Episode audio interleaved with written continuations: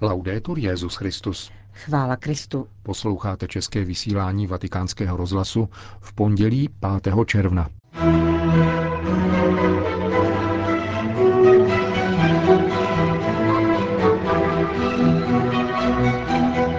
O riziku milosedenství kázal dnes papež František při raním šiv kapli domu svaté Marty pozornému rozlišování národních situací vyzval svatý otec misionáře a misionářky z kongregace Panny Marie Utěšitelky. Misie je jádrem křesťanské víry, nadepsal papež František poselství k letošnímu světovému dní misií. Od mikrofonu přejí nerušený poslech Jan Glázer a Johana Bronková. Zprávy vatikánského rozhlasu. Vatikán. Skutky milosedenství nemají být almužnou kvůli ulehčení svědomí, nýbrž výrazem účasti na soužení druhých, i za cenu vlastního rizika a nepohodlí, kázal svatý otec při raním šiv kapli domu svaté Marty v den liturgické památky svatého mučedníka Bonifáce a poštola Německa. Papež František si vzal za podnět první čtení z knihy Tobiáš o životě deportovaných židů v Asýrii. Jeden z nich, spravedlivý Tobiáš, tajně pohřbívá svého krajana, přičemž riskuje svůj život, zakouší hluboký zármutek, ale i posměch okolí. Odtud pak odvíjí svoji reflexi na 14 skutky tělesného a duchovního milosedenství. Prokazovat tyto skutky, vysvětloval papež, neznamená jenom rozdělit se o to, co mám, ale také soucítit. To znamená trpět s trpícím. Skutek milosedenství se neprokazuje kvůli ulehčení vlastního svědomí, abych se vykonáním dobrého skutku uklidnil a sněl ze sebe nějakou tíhu. Nikoli. Je také výrazem sdílení bolesti toho druhého. Rozdělit se a soucítit, to obojí jde ruku v ruce. Milosrdný je ten, kdo dovede sdílet a mít soucit s problémy druhých. Odtud plyne otázka, umím se rozdělit, jsem štědrý, štědrá. A když vidím, že někdo trpí nebo má těžkosti, sužuje mne to také. Umím se vcítit do druhých, do situace utrpení. Židům, kteří byli deportováni do Asýrie, bylo zakázáno pohřbívat vlastní mrtvé. Sami za to mohli být usmrceni. Tobiáš však riskoval.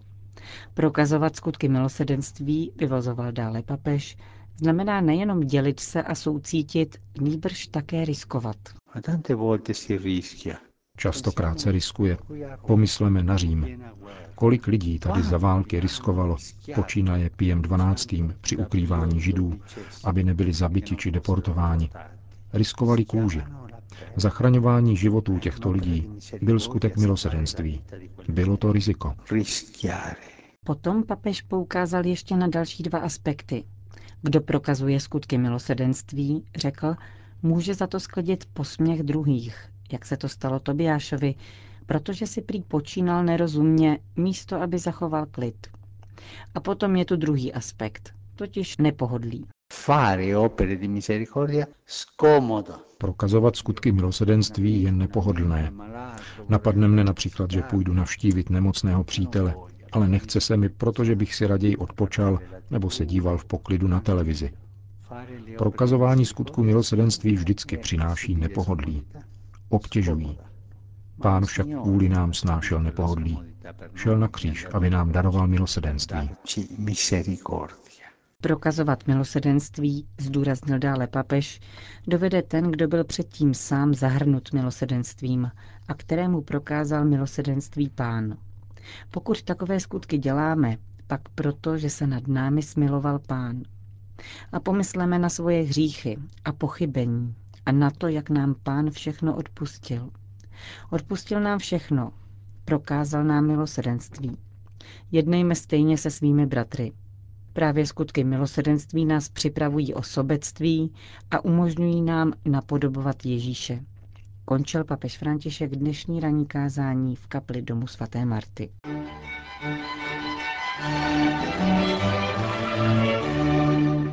Vatikán. Je mnohem důležitější uvědomit si, nakolik nás Bůh miluje, než si být vědomi své lásky k němu, řekl dnes papež František více než stovce misionářů a misionářek z kongregace Pany Marie Utěšitelky. Ženská i mužská větev institutu založeného na počátku 20. století blahoslaveným Giuseppem Alamánem v Turíně dnes působí na čtyřech světadílech a v Římě se její představení sešly na zasedání příslušných generálních kapitul. Papež je vybídnul k novému misionářskému elánu a připomenul mnohé z jejich spolubratrů a spolusester, kteří korunovali celoživotní službu nejvyšší obětí. Chtěl bych vás vyzvat k pozornému rozlišování týkající se situace národů, u kterých vykonáváte svou evangelizační činnost. Neúnavně přinášejte útěchu obyvatelstvu, které tak často strádá velkou chudobou a palčivým utrpením, například v mnohých částech Afriky a Latinské Ameriky. Takovéto nelehké misijní působení z naší strany vyžaduje stále silnější společenství s Bohem a hluboké vědomí jeho milosedenství, pokračoval svatý otec.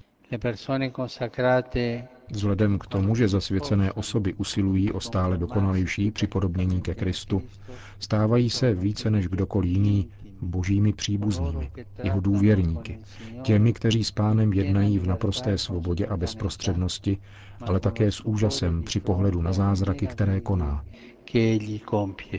Řeholní život se proto může stát postupným objevováním božského milosedenství, které usnadňuje napodobování kristových ctností a jeho postoje plné lidskosti, abychom pak o nich mohli svědčit v pastorační službě, pokračoval papež František. S radostí přijmejte trvalé podněty ke vnitřní obnově, pocházející z reálného kontaktu s Ježíšem Kristem. Především vaše apoštolská horlivost tak podpoří nově vzniklá křesťanská společenství, která vám byla svěřena. Dodal a vyjmenoval několik zásadních prvků misionářské služby. Jsou to vnímavost vůči inkulturaci Evangelia, prostor pro spoluzodpovědnost pastoračních pracovníků, volba jednoduchých a chudých forem přítomnosti mezi lidmi, zvláštní pozornost zasluhující dialog s islámem, podpora důstojnosti žen a rodinných hodnot, vnímavost pro otázky spravedlnosti a míru. Řekl papež italské misionářské kongregaci, kterou v závěru svěřil do přímluvy Panny Marie, královny misií. Vatikán, Ukrajina. Desetitisíce lidí se v sobotu ve Lvově rozloučili se zesnulým kardinálem Lubomírem Husarem. V neděli byla rakev s emeritním kijevsko-haličským vyšším arcibiskupem převezena do Kijeva, kde byla před dnešním pohřbem vystavena v řecko-katolické katedrále. Také sem proudili tisícové zástupy. Připomíná papež František v osobním listě, který dnes zaslal současné hlavě řecko-katolické církve na Ukrajině arcibiskupovi Sviatoslavovi Ševčukovi.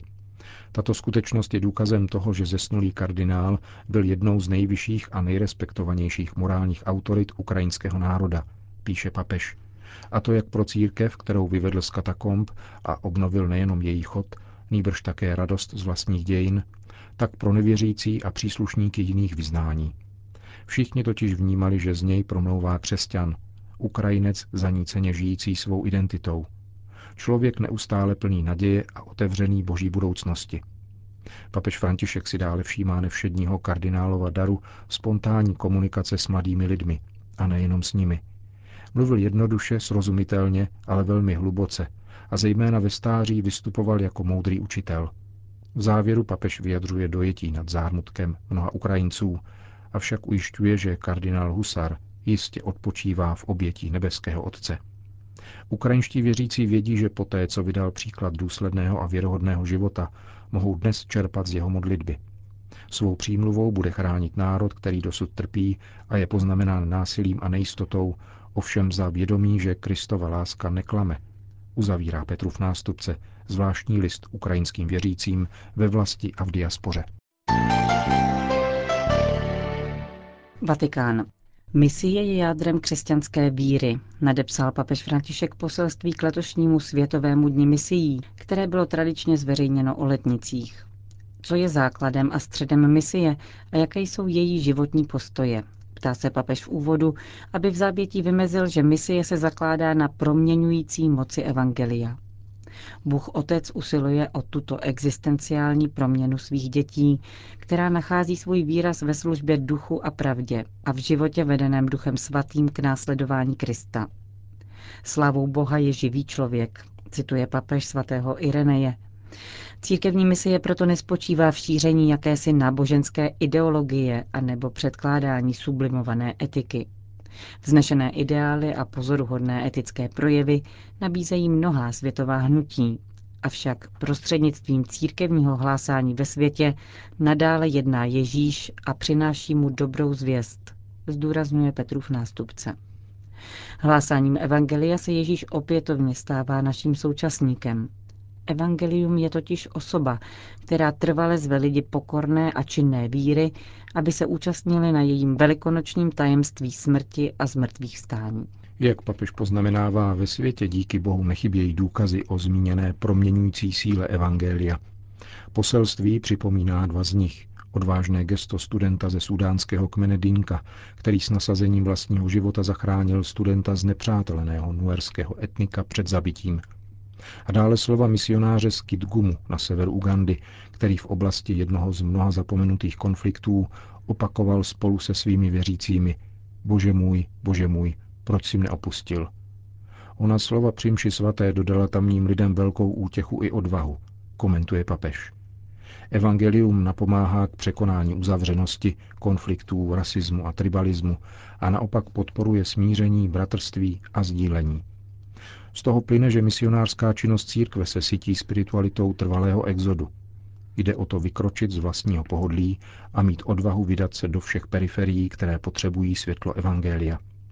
Díky misijnímu hlásání církev zakouší trvalý exil a člověku žíznícímu po nekonečnu dává poznat jeho postavení vyhnance, putujícího ke konečné vlasti a pohybujícího se v napětí mezi tím, co z božího království již je a ještě není. Misie církvy ukazuje, že nemá účel sama v sobě, níbrž je pokorným nástrojem a prostřednicí království.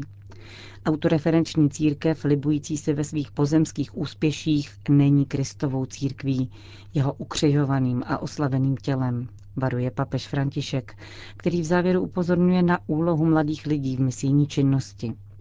Mládež je nadějí misie, píše svatý otec, a příští biskupská synoda, věnovaná mladým lidem, bude dobrou příležitostí, jak je zapojit do obecné misionářské zodpovědnosti, která potřebuje jejich tvořivost a fantazii.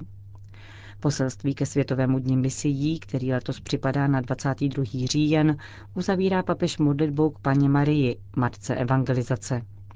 Kež se za nás přimlouvá, abychom ve svaté odhodlanosti hledali nové cesty, kterými by ke všem lidem dospěl dar spásy.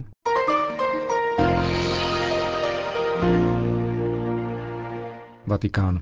Jak v neděli informoval svatý stolec, papež František v minulém týdnu přijal generálního sekretáře Čínského kulturního kapitálového fondu. Podle informací agentury ANSA založila tento fond před šesti lety pekingská vláda za účasti důležitých kulturních institucí ve státním vlastnictví, významných státních podniků a největších finančních institucí v Číně. Fond spravovaný čínským ministerstvem financí se řídí plánem podpory čínského kulturního průmyslu, schváleným roku 2009 s cílem šířit čínskou tradiční kulturu v úzkém vztahu kultury a obchodu. Spolu s čínským představitelem se na audienci dostavili zástupci vatikánských muzeí. Obě instituce totiž zahájily spolupráci v oblasti badatelství a restauračních prací, zaměřenou zejména na čínské sbírky vatikánských muzeí. Jak sdělil italský list La Stampa, představitel čínského fondu papeži Františkovi jménem čínského lidu daroval dvě díla 54-letého malíře Zhang Yana, který prožil pět let v Tibetu a patří k nejznámějším umělcům Nebeské říše. Obě olejomalby budou vystaveny ve vatikánských muzeích. Sekretář Čínského fondu na Papežské univerzitě Santa Croce vyjádřil naději, že prostřednictvím kultury dojde k většímu zblížení mezi Čínou a Vatikánem.